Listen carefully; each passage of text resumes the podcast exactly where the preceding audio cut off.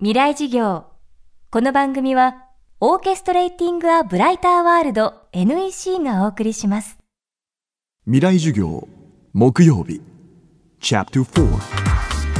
未来事業。今週の講師は近畿大学世界経済研究所教授有地正彦さんです。絶滅の危機にあるうなぎの代わりにうなぎ味のナマズの研究開発に取り組んでいますさらに有地さんは養殖業を扱う会社食塩の代表も務め研究開発から生産販路の開拓までトータルで養殖事業に関わっています。未来事業4時間目テーマは日本の水産業の未来。もともと日本の養殖業者さんって日本の市場だけにこう集中してねみんな同じやり方で同じ習慣で同じように作るわけですよ。で例えばできるだけ餌を節約してできるだけ魚を大きくして食卓に並べるのが彼らの戦略っていうかみんなやるわけなんですけど今もう生産者はみんな日本国内の中で同じような手法で同じようなタイミングに同じようにバッて魚作るから例えばブリ類でいうと15万トンぐらいがまあせいぜい作れるっていうかね消費しきれる全体なんですよね。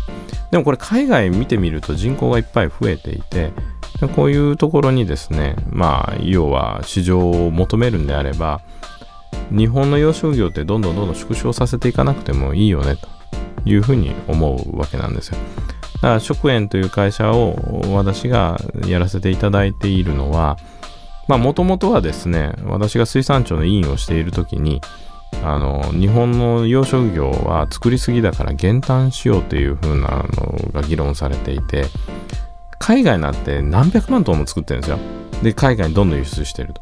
なので日本は日本国内だけに縮こまってたかだか60万トンぐらいしか作っていないのにそれでさらにですね減反しようっていう発想は私はなんかナンセンスだと思いましていやそれはねあのみんなで同じことをやってみんなで集中するのはばらした方がええやろと。だけど海外への輸出は真剣にやらないといけないんじゃないですかねということでやってくださいやってくださいってみんなに言ってたんですけど誰もやってくれないんでじゃあ自分でやろうかな。と有地さんが代表を務める会社食塩の主力商品は養殖のブリです。独特の臭みを抑えた匂わないブリは魚嫌いな人にも子供にも大人気。ブリステーキやブリのサンドイッチなど新しい食べ方の提案も行っています。生で寿司刺身じゃないといけないというふうに思う人間はごく一部で全体の消費のうちのですね2%未満なんですよ。アメリカの場合。98%はソテーにするんですよね。ソテーにした時に一番うまいという風なのはどうかっていうのが勝負どころになりますよねというこういう発想の転換すら存在しない。だ今我々がやってるのはソテーにした時に一番うまい表面を焼いてステーキ状にした時には何ていうかな霜降り牛肉みたいな味がするように作ってるんですね。だからそういう風なそのマーケット相手のところにいる向こうの文化消費の仕方流通形態あらゆるところにもう固定概念でこうしないといけないってみんな思っちゃってるけど違ってあらゆる新規市場特有のね分析しないといけないところとかやり方あるんだけど誰もそこに攻め込まないんですよね。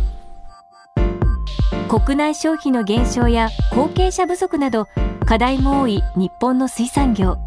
でも養殖業には日本の水産業の未来があると有地さんは言います。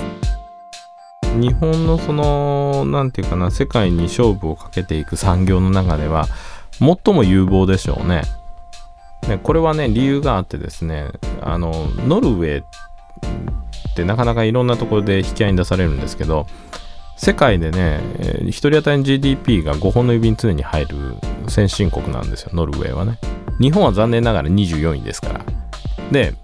その中でも人気の、非常に人気ですよ、の職種って言ったら養殖業なんですよ。なぜそんなに人気なのかって言ったら、そこで働いてる従業員の一人のね、まあこれ一例ですけれど、従業員の年収って1300万円ぐらいなんですよ。もうめちゃめちゃ儲かる。で、これは理由があって、世界でまともに養殖して、海外にですね、あの、魚を輸出できる養殖業ができるようなところで限られていて、それをフル活用してるところは、やっぱ儲かるんですね。まあでもその分ハードルいっぱいありますよ今言ったように日本国内のみの需要を考えてやってきたから海外に出していこうという発想がなかったですからねいっぱい超えていかないといけないです。いや、だから、そのね、うなぎ風味のナマズを作った時にも、みんな最初は、えー、ナマズなんてそんなものって思うけど、いざみんなが食べてみてくれたり、いろいろこう話題になったりしていくと、食べてみたいになるんですね。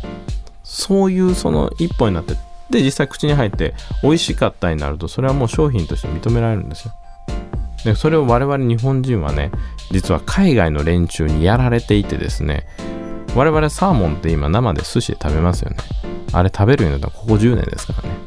だからそもそも養殖が入る前はですね、サーモンというのは生では食べなかった。